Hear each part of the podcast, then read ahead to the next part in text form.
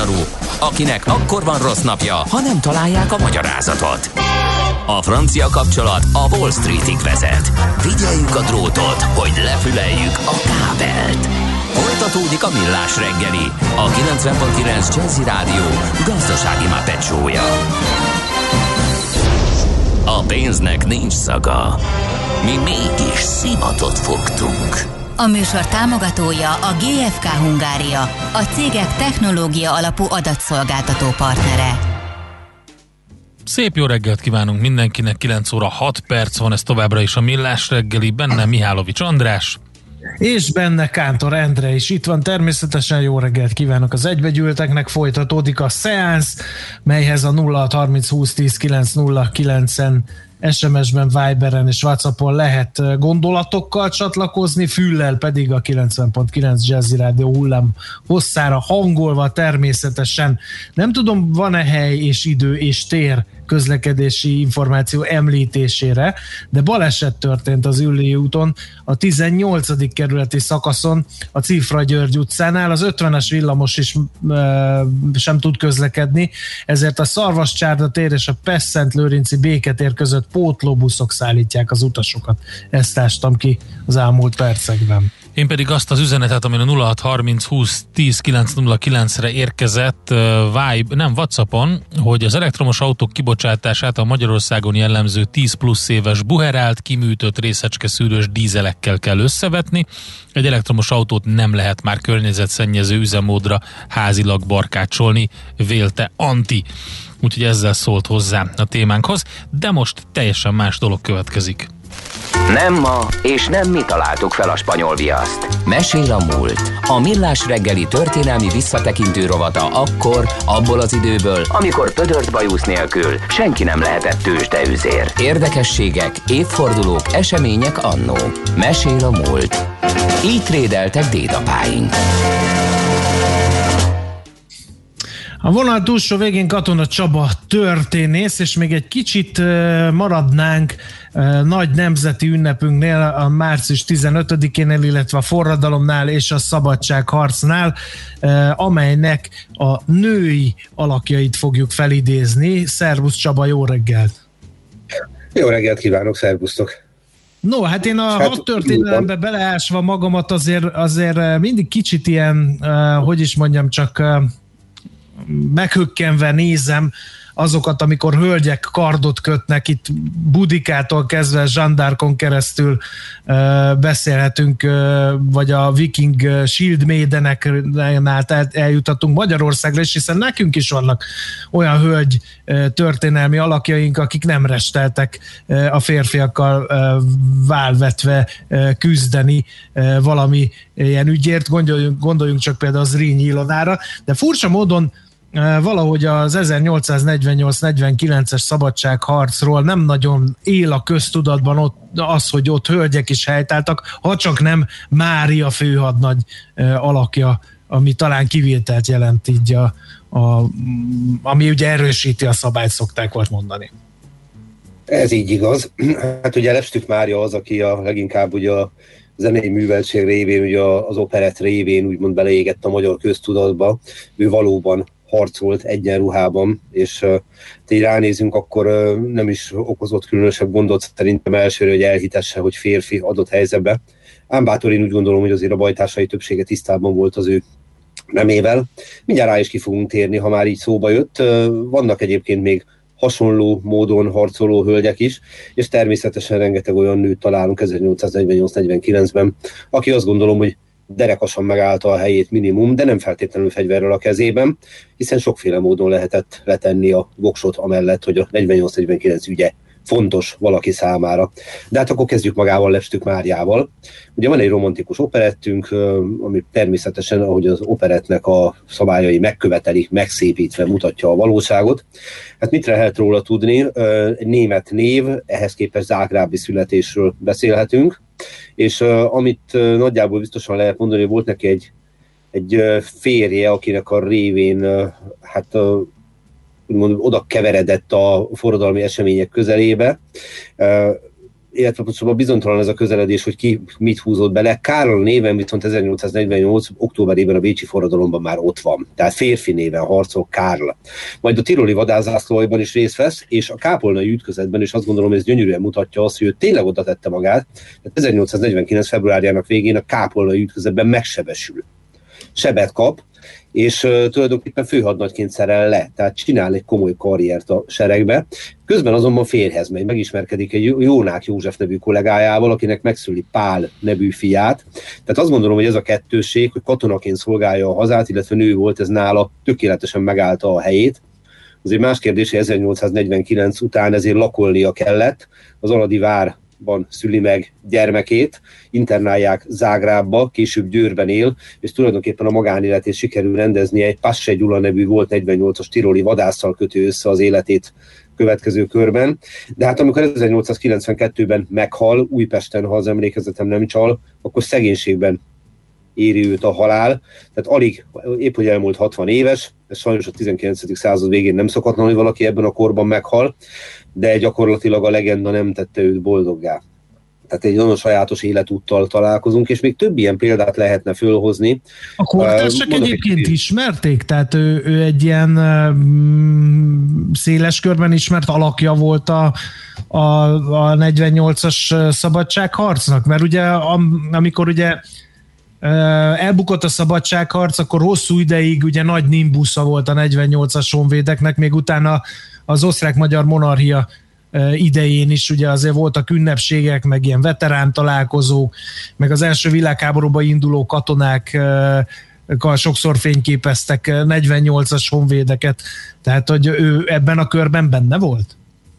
Ismerték már csak azért is, mert amikor már tehette 1867 után, még mindig hajlamos volt arra, hogy egyenruhában járjon, és női ruhát alig-alig viselt. Ugye nem véletlenül Jókai Mór is megkereste, de hát ugye az ismertség, az tudjuk, hogy egy szegmens, az meg egy másik, hogy emögött milyen társadalmi összefogás állhat. Mm. És itt megint csak egy dologra szeretnék utalni, ugye, hogy szónokolni, emléktáblákat állítani, az viszonylag könnyű dolog, de csak gondoljunk az aladi vértanukra, akiknek a többségét, a holtestét ugye egy véletlen munkálatoknak köszönhetően találták meg a két háború között, akkor, amikor Arad már Romániához tartozott, tehát legalábbis nem tudok róla, hogy kísérlet történt volna arra, hogy megadják a méltó kegyeletet 1849. október 6-a áldozatainak. Úgyhogy az, hogy valaki ismert, vagy népszerű, vagy írnak róla a hírlapok, az nem azt jelenti, hogy tényleges segítségben részesül. Uh-huh. Úgyhogy igen, ismerték, de ez mit sem változtatott azon, hogy az életkörülményei finoman fogalmazva nem voltak egyszerűek. De hát a története meglehetősen kuriózumnak számított, azért ezt ne felejtsük el. Tehát ugye nem véletlenül említetted itt a bevezetőben, hogyha egy nő úgymond fölrúgva a tradicionális, bár akkor ezt még nem így mondták, gender szerepeket felvállalja úgymond a férfiaknak rendelt viselkedésformát, tehát nem otthon ül és szurkol, hanem fogja magát, és karddal a kezében kimegy a csatamezőre, azt azért megjegyzik. Eléggé. És az egy más kérdés, hogy a memória szelektív, tehát nem véletlenül említettem, hogy valószínűleg a, az operett nélkül az ő neve ma már sokkal kevésbé volna ismert. És több ilyen példát föl tudunk hozni. Van egy nála tragikusabb sorsú hölgy, az a neve, hogy Fifner Paulina, ő 1825-ben született, és sajnos 30 évet sem élt. És nagyon sajátos történet az övé, Békés vármegyei. Hát ezzel a névről Fifner Paulina mi sem természetesebb, mint az édesapja olasz származású, az édesanyja meg lengyel származású. És hamar félárva lett, édesapja Lengyelországban szolgált, majd valami oknál fogva ő is férfi identitást öltött, Ligeti Kálmán néven színészként szerepelt Pesten, majd amikor kirobbant a forradalom és a szabadságharc, akkor ő beállt katonának, szintén férfi ruhába, alkalmazva ezt a ligeti Kálmán identitást, és sajnos tragikus véget ért az ő története, mert szabadságharc után elfogták, 1853-ban Gyulán bezárták őt, és pisztolyjal kísérelt meg öngyilkosságot, és hát ha nem is azonnal, de belehalt ebbe a sérülésbe. Úgyhogy nem egészen 30 évesen ő az életét áldozta önkeze által a forradalom és a szabadságharc ügye mellett. Ugye Gyulán van a sírja, helyben neki komoly kultusza van, de hát róla nem született zenem, ő éppen ezért kevésbé ismert uh-huh. a mhm. figurája. És ez is mutatja, hogy meglehetősen igazságtalan az emlékezet ilyen szempontból, hogy kit emel ki, vagy kit felejt el. Én azt gondolom, hogy egy rendkívül bátor tett volt az övé, úgyhogy tisztelegjük az emléke előtt ilyen módon is, és láthatjuk azt, hogy bizonyos sztereotípiák itt is sérülni látszanak. De ez természetesen ne úgy képzeljük el 48-49 hölgyeit, hogy tízből heten kardot ragadtak, és a, én Amazonként küzdöttek a fronton. Nagyon sokan nagyon másféle módon álltak helyt, és hát nagyon sokan szenvedtek különféle megtorlást. Hát itt kiemelnék mindjárt egy arisztokrat, Gróf Teleki Blankát. Ugye az ő neve ismert a magyar művelődés történetből, az kevésbé, hogy a forradalom és szabadságharc révén hogyan állt helyt, ugyanis 49 őszétől aktívan részt vett abban, hogy a menekülőknek menedéket adott, ételt, italt adott, kosztott, kvártét adott helyzetbe. Sajnálatos módon azonban elfogták a levelezését. Ugye ebben az időben elég nehéz információhoz jutni, ha nem személyiség van, akkor a levelezés marad. A bécsi rendőrség ezt elkapja, és 1851-ben Teleki Blankát annak, hogy a grófnőről beszélünk, elfogják Bécsben, Pestre szállítják, és tíz évre ítélik az új épület ki az ítéletet. Tehát ott ugye, ahol a Batyányi Lajos kivégezték 1849. október 6-án, és utána a Teleki Blanka végigjárja jószerűvel az összes olyan várbörtönt, ahol 48-49-es foglyok sínylődtek, Brünn, Holmütz, Kufstein, mindhárom helyen van egy ideig, és 1857-ben szabadul az amnestiával, azzal az amnestiával, ami egyébként Táncsis Mihálynak is megadta a feloldozást. Ugye Táncsicsot akkor nem fogták el, hanem ő évekig élt, nyolc évig élt egy föld alatti oduba rejtezve a házuk udvarán, és csak éjszaka mert kijönni.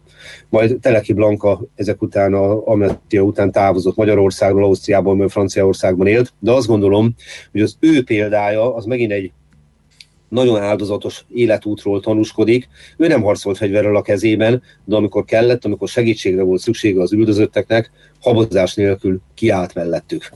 És van még tragikusabb példa is hasonló esetben, azt gondolom, hogy ismert példa, de nem lehet elégszer említeni a nevét, Mádersprach Károlyné Buchwald Franciskáét. Ő egy ruszkai, ruszkabányai kohómérnöknek, egy kohógyárosnak volt a felesége, és hasonló módon járt el, mint Teleki Blanka, menedéket nyújtott a menekülőknek. Mondok néhány nevet, Bem József vagy Guyon Rihárd, tehát hogy uh-huh. úgymond közismert hívóneveket is említsek és őt azzal a megtorlással sújtották, hogy Ruszkabányán, tehát a lakóhelyén félmeztelenre vetkőztetve megveszőzték.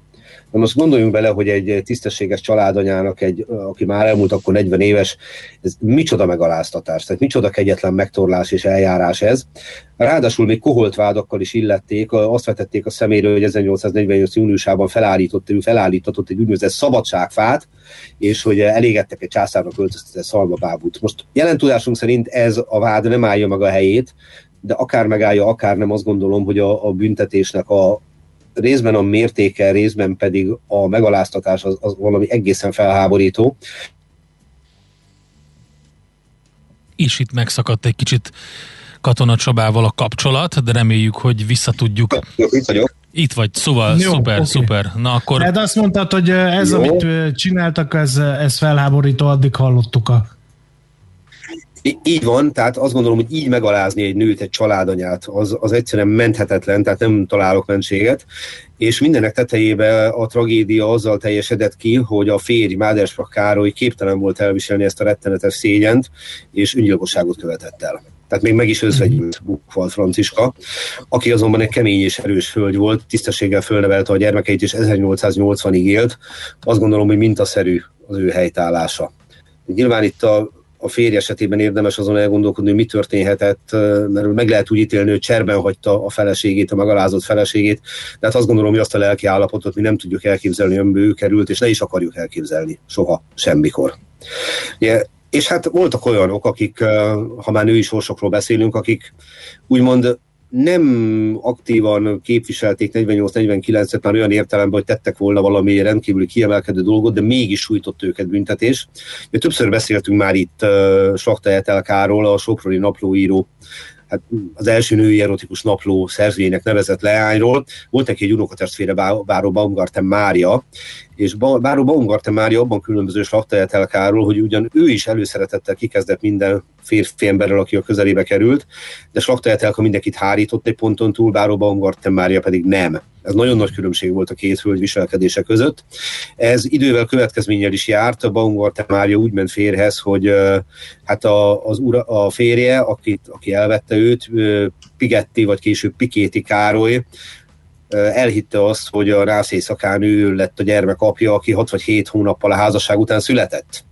Fogalmazunk úgy, hogy ez nem volt egy szerelmi házasság, viszont Piketty Károly is oda tette magát a forradalomban és szabadságharcban, és el is vitték őt Aradra.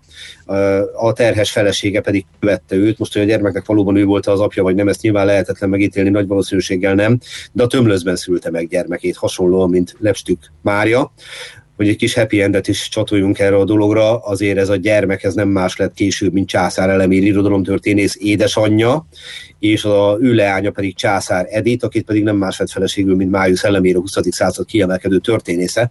Tehát azt gondolom, hogy ez szépen mutatja, hogy a történelemben tényleg minden mindennel összefügg.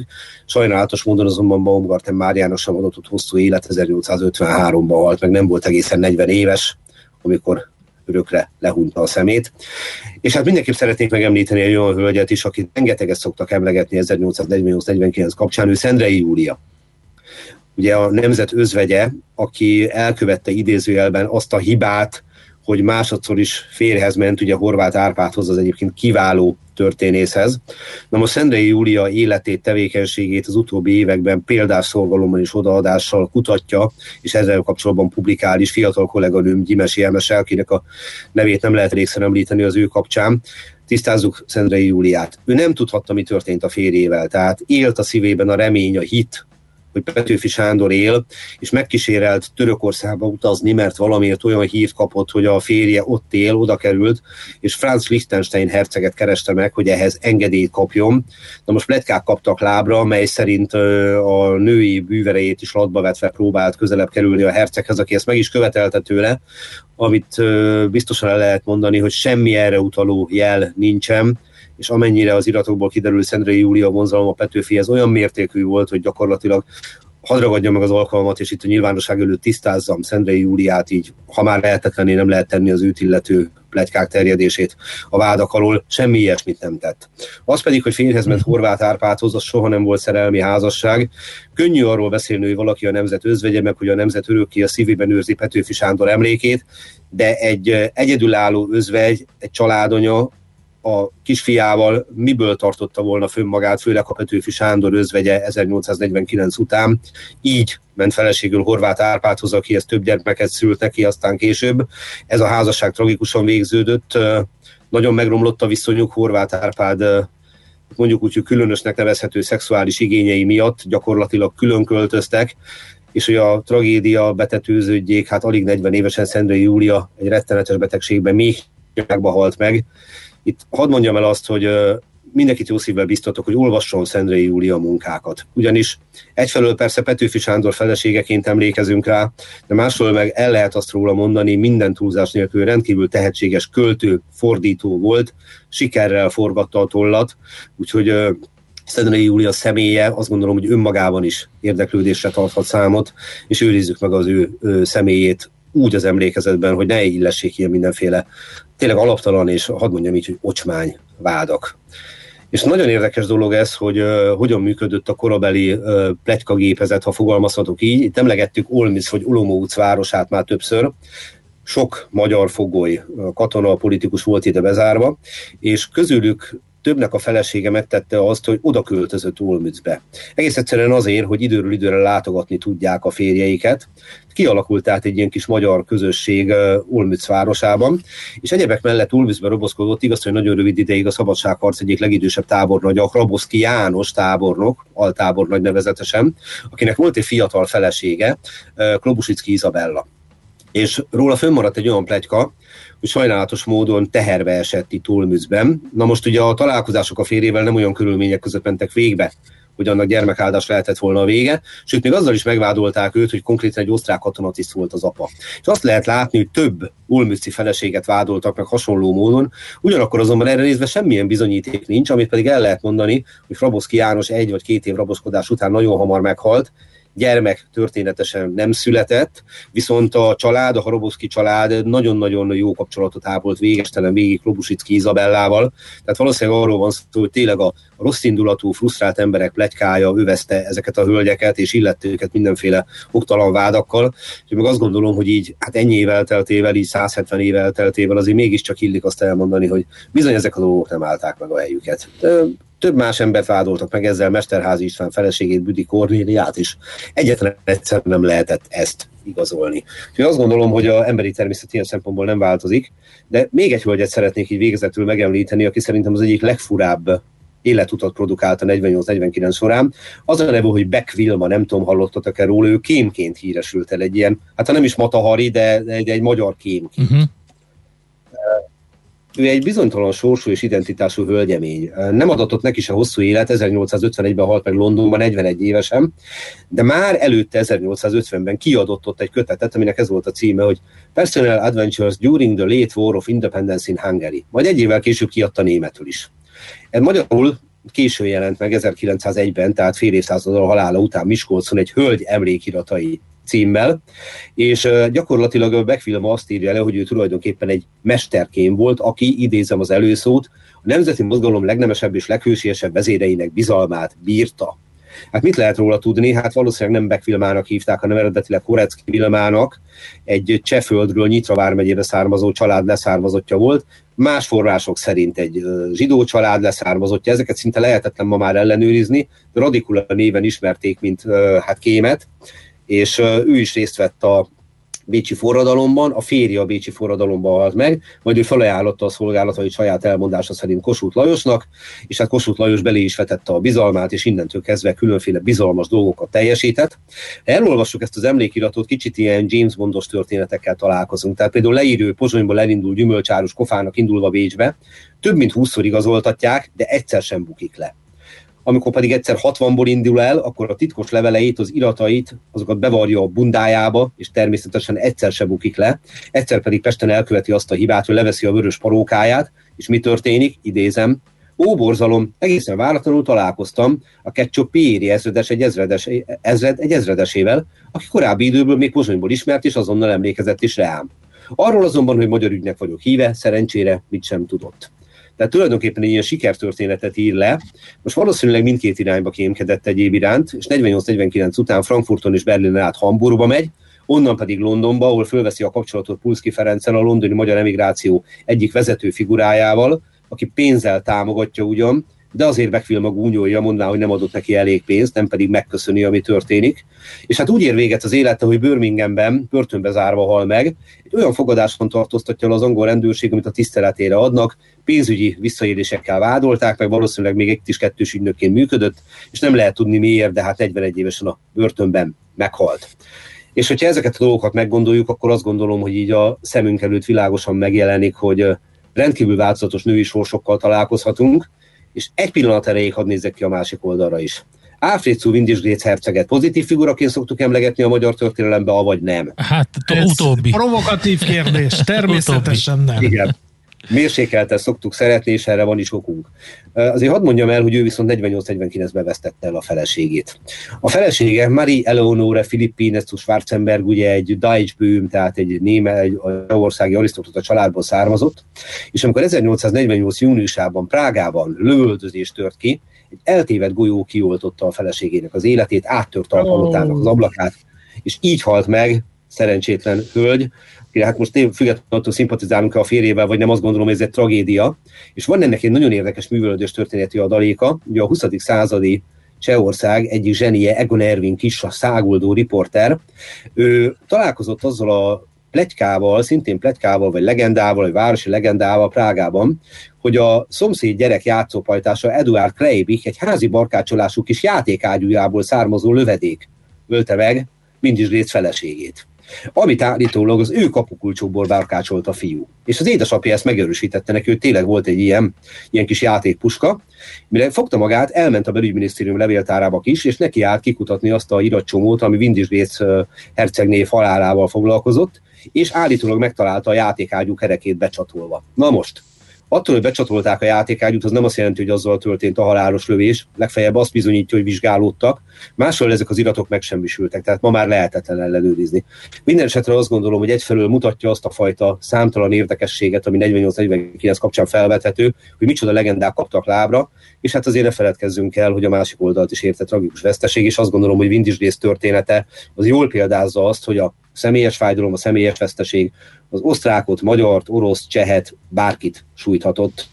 És hát érdemes 48-49 kapcsán a hölgyek történetével is foglalkozni, mert bizony rendkívüli életutakkal találkozunk, amiből én most csak néhányat tudtam így fölvetni, hát még reggel is sorolhatnám, hogy mennyi érdekesség hát ez biztos. história tárházából. Nagyon szép kis gyűjtemény volt Bokréta, köszönjük szépen neked Csaba, további jó munkát, szép napot!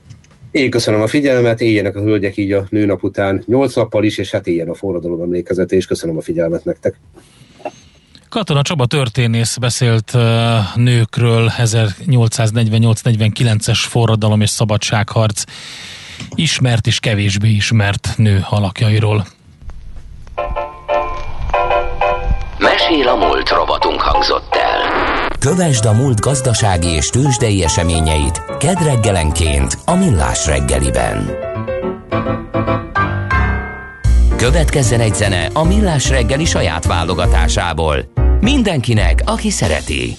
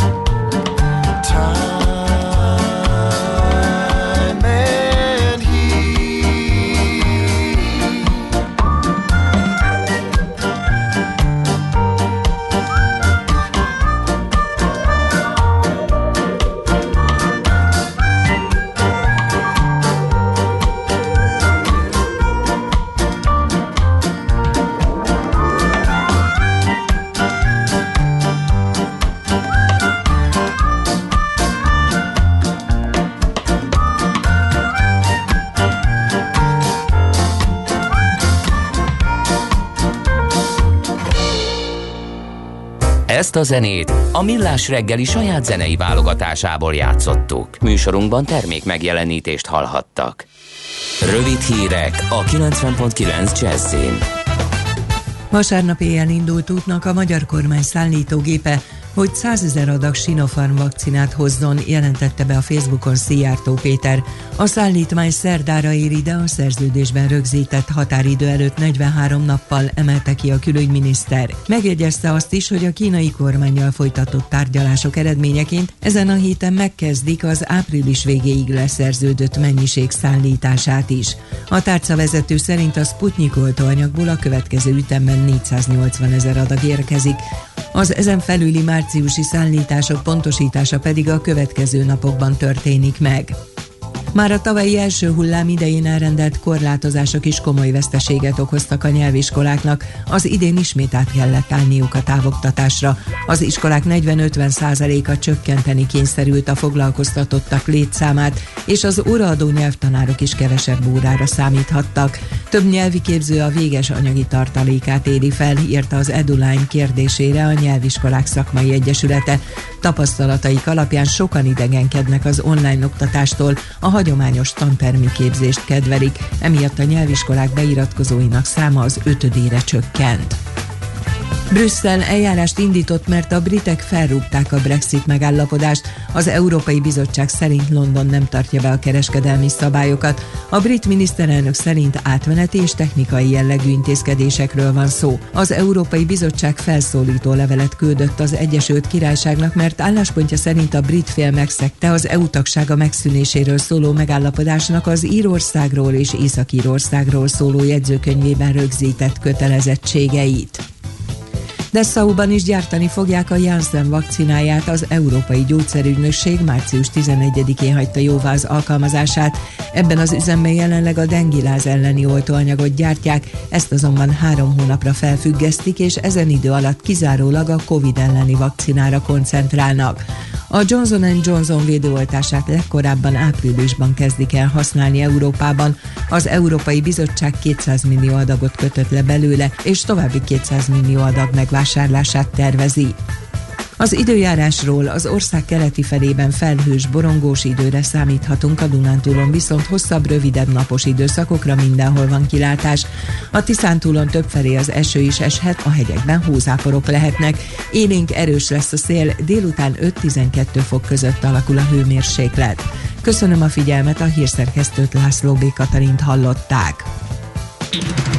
Budapest legfrissebb közlekedési hírei, itt a 90.9 jazz jó napot kívánok! Budapesten baleset történt az Üllői út 18. kerületi szakaszán a Cifra György utcánál. Az 50-es villamos helyett a Szarvascsárda tér és Pesztent Lőrinc béketér között pótlóbusz közlekedik. Élénk a forgalom a Rákóczi úton befelé a Blaha tér előtt, a Bajcsi Zsilinszki úton és az Andrási úton befelé a közös csomópont előtt. Az első kerületben a Hegyalja úton befelé az Erzsébet híd előtt a belső sáv nem járható, mert szalakorlátot építenek. Az M1-M7-es autópálya közös szakaszán a Balatoni útnál mindkét irányban sávlezárásra kell számítani mától naponta 9 és 13 óra között karbantartás miatt. A Hungária körúton az Árpád híd felé a Kerepesi út előtt várhatóan 9 órától lezárják a két belső sávot, mert gázvezetéket javítanak. Az 5. kerületben a Mérleg utcában a Széchenyi István tér után útszűkületen kell áthajtani elektromos közműjavítás miatt. Mától péntekig a Nádor utcában a Mérleg utcánál félpályás lezárásra készüljenek. A 8. kerületben a Nagyfuvaros utcában a József utcánál útszűkületre kell készülni, mert gázvezetéket építenek.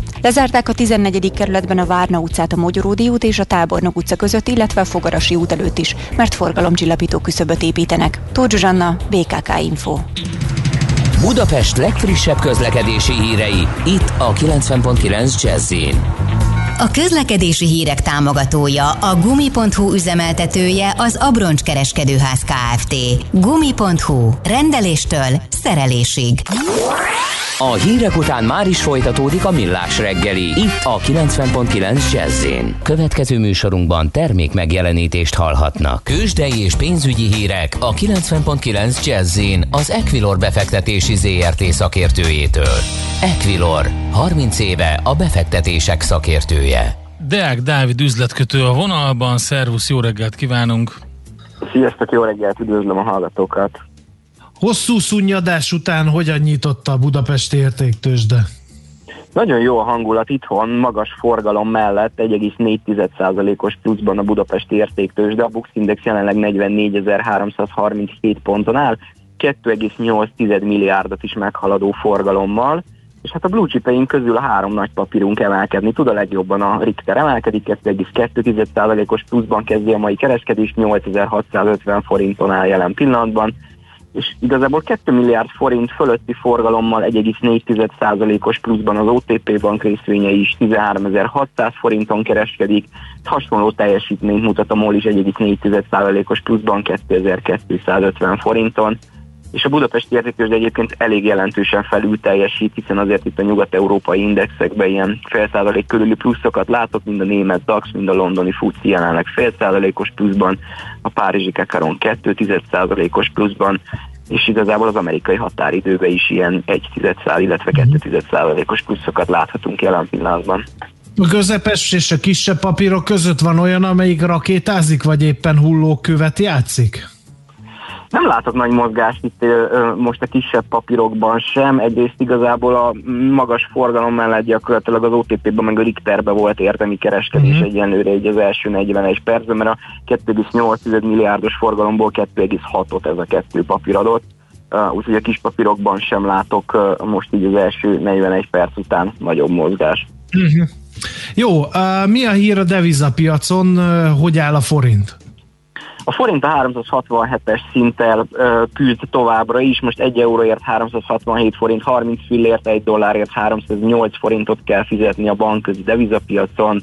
Meglátjuk egyébként, hogy ha ezt a 367-es szintet letörheti, ez egy nagyon fontos szint további erősödésre uh, lehet kilátás. A nagyobb devizapárok esetében eurodollár 1.19.25, itt nagy mozgás nem láthatunk, némi font gyengüléssel kezdtük a napot, az angol font az amerikai dollárral szemben egy 38-37, míg az euróval szemben 0.86-19 ebben a pillanatban. Nem tudom, rá a bitcoinra, mert ott meg egy történelmi csúcs volt, még mi nemzeti ünnepünket ültük, onnan viszont úgy hírlik visszapattant.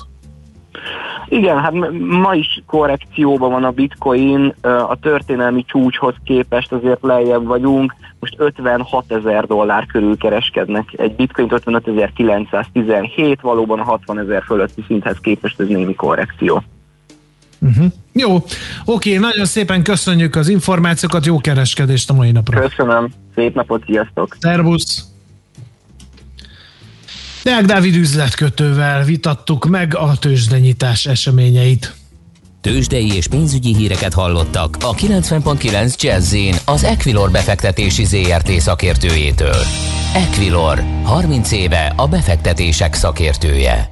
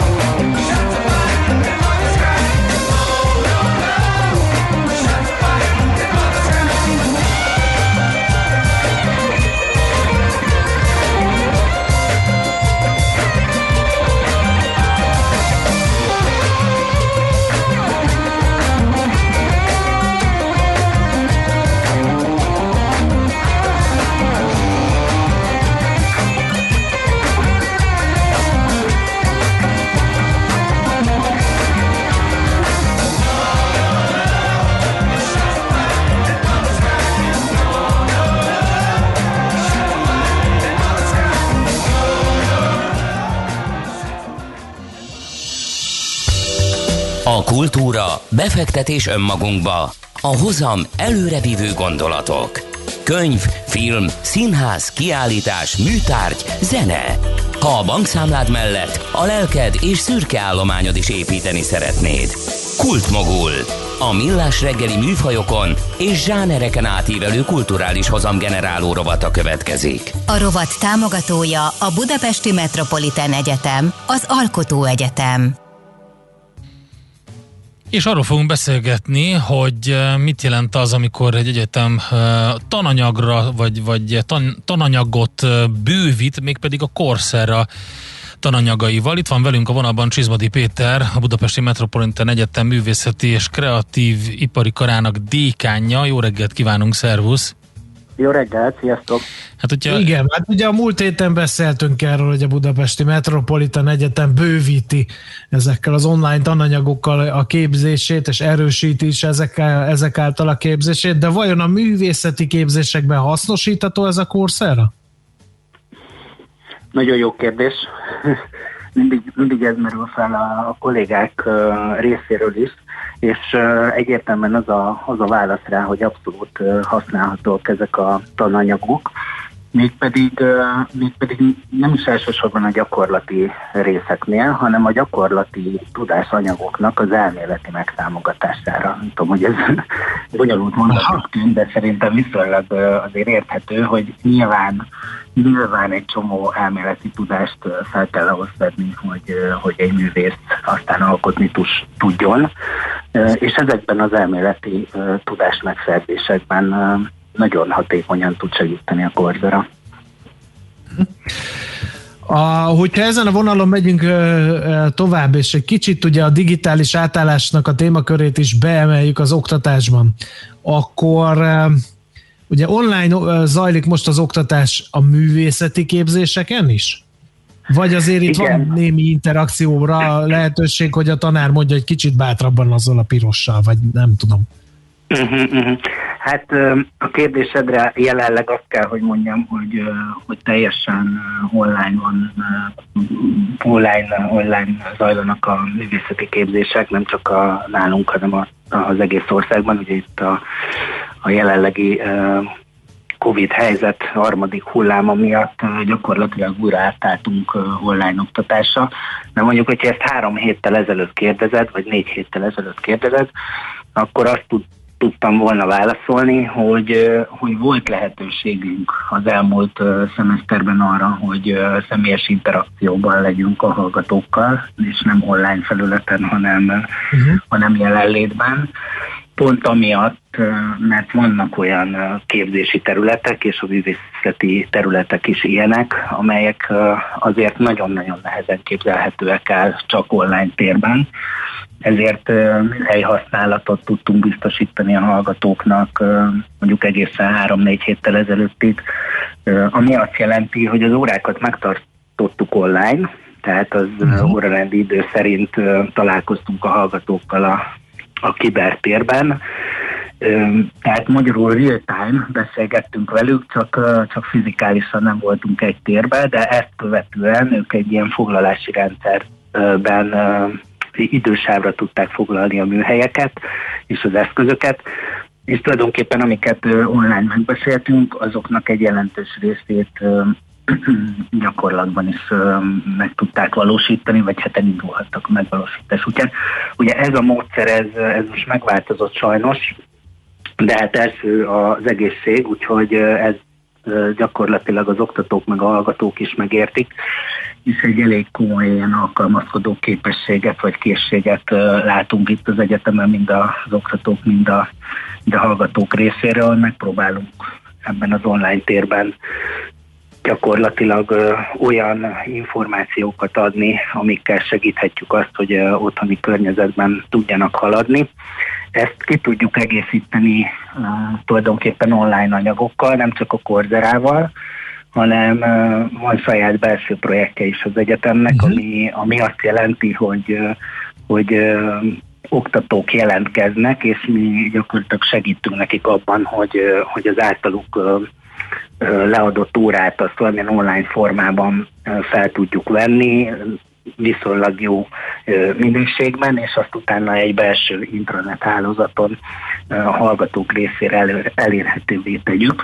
Tehát a korzerát megelőzően is mi már hajlattunk, vagy hát elindultunk abba az irányba, hogy, hogy online tananyagokat mhm. készítsünk a hallgatóknak, pont amiatt, hogy valamelyest ellensúlyozni tudjuk a, az online világnak a, a negatív hatásait, de hozzáteszem, hogy a pozitív hatása meg az, hogy, hogy a hallgatók egy nemzetközi szinten is elismert uh, oktatási platform részei tudnak lenni a Coursera-val. Teljesen világos, és beszéltünk is hosszasan az oktatásról, az online oktatásról, de azért egy felsőoktatási intézményben azért tanórán kívüli uh, programok is szoktak lenni, azok is áthelyeződtek most az online térbe? Hát egyértelműen azt kell, hogy mondjam, hogy áthelyeződtek, mert uh, mert első az egészség, ahogy mondtam, és nem kockáztathatjuk sem az oktatóink, sem a hallgatóink egészségét. Úgyhogy, úgyhogy ezeket a programokat is megpróbáljuk online térbe rakni. De nem csak mi, hanem, hanem a piac többi szereplője is, ami azért érdekes, mert ugye hallgatói pályázatokon szoktak indulni a szemeszter, szemeszterek idején, vagy akár a szünetekben is. Tehát magyarul az oktatásuk mellett ilyen kiegészítő tevékenységként kipróbálják a tudásukat a, a piacon is, és ezek a pályázatok is áthelyeződtek a, az online térbe. Most, hogyha mondanom kellene egy példát, akkor a legutóbbi, ami lezajlott, ez az újpesti víztorony pályázat, ahol a formatervezés építész hallgatók vettek részt. Uh-huh. Az újpesti víztoronynak az át újragondolása volt a téma, és ezt a város írta ki, és tulajdonképpen teljesen online zajlott az egész, a, a feladatok beadásától a zsűrizésen át, tehát a főépítéssel, a, a város vezetőivel, a, a felkészítő tanárokkal és a pályázó hallgatókkal együtt egy kibertérben megtörtént az zsűrizés, és eredményhirdetés is volt. Furcsa ezt talán hallani, de hát ez az elmúlt jó néhány hónap, most már ugye egy év, az gyakorlatilag megtanított szerintem mindenkit arra, hogy, hogy igenis alkalmazkodni kell, és ehhez, ehhez igénybe lehet venni, meg igénybe is kell venni olyan szolgáltatásokat, amelyek pont arra szolgálnak, hogy ezeket a, az online is megszerezhető tudásokat, azokat, azokat meg is tudjuk szerezni, és akár a hallgatók, akár a kollégák számára elérhetővé tudjuk tenni. Jó, nagyon szépen köszönjük, kifogytunk a kérdésekből, és akkor hát mi más kívánhatnánk, mint további sok sikert ez a rendkívüli helyzethez, amiből akár még előnyt is kovácsolhat az oktatás. Köszönjük szépen! Köszönjük szépen, szép napot nektek! Minden jót! Csizmadi Péterrel a Budapesti Metropolitan Egyetem művészeti és kreatívipari karának dékányával beszélgettünk az elmúlt percekben. Kultmogul. A millás reggeli műfajokon és zsánereken átívelő kulturális hozamgeneráló rovata hangzott el. Fektes be magadba, kulturálódj! Na hát végére is értünk a mai műsornak. Egy nagyon érdekes üzenetet hadosszak meg, ami a 0630 20 10 909-re jött Whatsappon tőlük, a kedves hallgatónktól, azt mondja, hogy Dorottyától, Szendrei Júlia, az Andersen mesék első fordítójaként is nagyon fontos. Ugye Katona Csabával beszélgettünk 48-49-es szabadságharc és forradalom női alakjairól, és erre érkezett. Ez kapott... Olyannyira, hogy beszéltünk már Szendrei Júlia ebbéli tevékenységéről a Katona Csabával, én emlékszem Így egyszer. is van a mesél a múlt rovatunkban, egyébként kapott is egy szobrot Kopenhágában. Uh, úgyhogy érdemes a millástegeli.hu-t böngészni, és ott meg lehet találni ezt az információt is, ahogy a Millás reggeli Facebook oldalán is rengeteg mindent úgyhogy amikor mi nem vagyunk adásban, akkor folyamatosan ott lehet velünk kontaktálni a Facebook oldalunkon, vagy pedig a millástegeli.hu-n.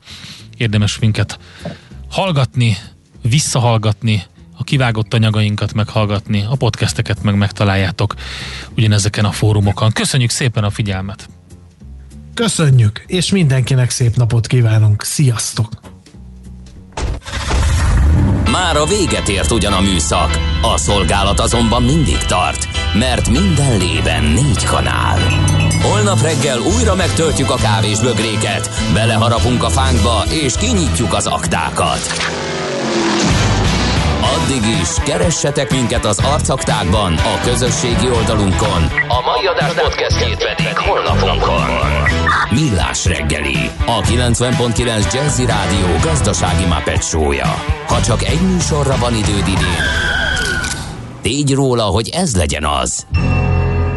Csak egy dolog lenne még. A műsor támogatója a GFK Hungária, a cégek technológia alapú adatszolgáltató partnere. Hé, hey, te mit nézel?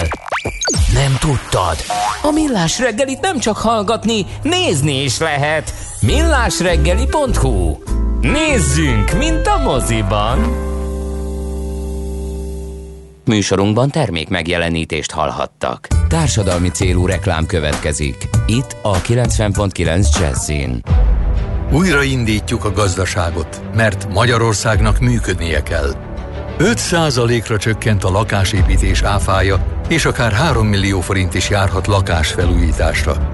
Bértámogatás segíti a bajba jutott vállalkozásokat. Elindult az elmúlt évtizedek legnagyobb orvosi béremelési programja. Újraindítjuk a gazdaságot, mert Magyarországnak működnie kell. Készült Magyarország kormánya megbízásából. A társadalmi célú reklám után hamarosan visszatérünk a stílusos zenékhez. Itt a 90.9 Jazzin. Reklám Jó napot! Rajta kaptam a férjemet. Tessék? Napok óta Makita akkumulátoros kerti gépeket nézeget a neten éjszakánként. Sóhajtozik is. De én vagyok a hibás. Vettem neki tavaly egy akkumulátoros Makita fűnyírót is azért. Úgyhogy most megkapja a sövényvágót is. A legjobbkor jött, hölgyem. Most akciósak az akkumulátoros Makita kerti gépek, amíg a készlet tart. Akkor viszek neki egy fűkaszát is. Akcióban a kertek rajongói, akciós, környezetbarát, akkumulátoros Makita kerti gépekkel. Makita. Egy akku 270 féle géphez. Reklámot hallottak. Hírek a 90.9 Jazzin. Ma összeül az országgyűlés. Rendkívüli ülés tart az Európai Gyógyszerügynökség az AstraZeneca vakcinája miatt. Tavaszias, de szeles idő lesz 12 fokkal. Köszöntöm a hallgatókat, következnek a részletek. A kormány tagjait kérdezhetik ma a képviselők. 13 órakor kezdődik az országgyűlés ülése, tárgyalnak a 25 év alattiak SZIA mentességéről is. A napi rend előtti felszólalásokat követően az interpellációk hangozhatnak el másfél órában, majd azonnali kérdésekre és válaszokra kerülhet sor további 60 percben. A parlament szerdán ellenzéki indítványra a koronavírus járvány kezeléséről is vitát tarthat. Vasárnap éjjel útnak indult a magyar kormány szállítógépe, hogy 100 ezer adag Sinopharm vakcinát hozzon, jelentette be a Facebookon Szijjártó Péter. A szállítmány szerdára ér ide, a szerződésben rögzített határidő előtt 43 nappal, emelte ki a külügyminiszter. Megjegyezte azt is, hogy a kínai kormányjal folytatott tárgyalások eredményeként ezen a héten megkezdik az április végéig leszerződött mennyiség szállítását is. A tárcavezető szerint a Sputnik oltóanyagból a következő ütemben 400 180 ezer adag érkezik, az ezen felüli márciusi szállítások pontosítása pedig a következő napokban történik meg. 4926 új fertőzöttet azonosítottak itthon az elmúlt 24 órában, elhunyt 143 többségében idős krónikus beteg, jelenleg 9844 koronavírusos beteget ápolnak kórházban, közülük 1067-en vannak lélegeztetőgépen. A Nemzeti Pedagógus Kar sem ért egyet azzal, hogy a tanárok nem élveznek elsőbséget az oltási tervben. Horváth Péter az MPK elnöke hangsúlyozta, amikor az oltási sorrend nyilvános lett, azonnal a köznevelési államtitkárhoz Maruzsa Zoltánhoz fordult. Levelében arra kérte, hogy az egészségügyi és szociális szféra után a pedagógusok következzenek, mert csak ebben az esetben tudnak a köznevelési intézmények biztonságosan működni. Pontosan egy éve 2020. március 16-án zárt be először minden oktatási intézmény Magyarországon. Rendkívüli ülést tart az Európai Gyógyszerügynökség az AstraZeneca vakcinája miatt. Bár a szervezet hétfői közleményében azt hangsúlyozta, hogy a brit svéd gyógyszeripari vállalat és az Oxfordi Egyetem által a koronavírus ellen kifejlesztett vakcina előnyei felülmúlják a lehetséges mellékhatások kockázatát. Az Unió hágai székhelyű gyógyszerfelügyeleti testülete közölte, a szervezet gyógyszerbiztonsági bizottsága péntek óta vizsgálja a vakcina alkalmazása után néhány embernél fellépett tromboembóliás tünetekről szóló jelentéseket. A panaszok miatt több EU tagállamban elővigyázatosságból ideiglenesen felfüggesztették az oltóanyag használatát. Nem, hogy négy naponta, de naponta tesztelhetik a Tokiói olimpián a sportolókat, sőt már az olimpia előtt az aklimatizálódási időszakban is. A 2021 nyarára halasztott Tokiói olimpia szervezői azt fontolgatják, hogy ez az eljárás a paralimpiára is vonatkozna. A szervező bizottság a következő napokban azt vizsgálja majd meg, a megemelt tesztszám mennyi plusz költséggel járna, illetve mennyi plusz munkaerőre lenne szükség, továbbá mennyire befolyásolná a lakosság napi tesztigényét. Az időjárásról az ország keleti felében felhős borongós időre számíthatunk, a Dunántúlon viszont hosszabb, rövidebb napos időszakokra mindenhol van kilátás, a Tiszántúlon többfelé eső is eshet, a hegyekben pedig hózáporok. Élénk erős lesz a szél, délután 5-12 fok között alakul a hőmérséklet. Köszönöm a figyelmet, a hírszerkesztőt László B. Katalint hallották. 90.9 Jazzy a hírek után újra zene.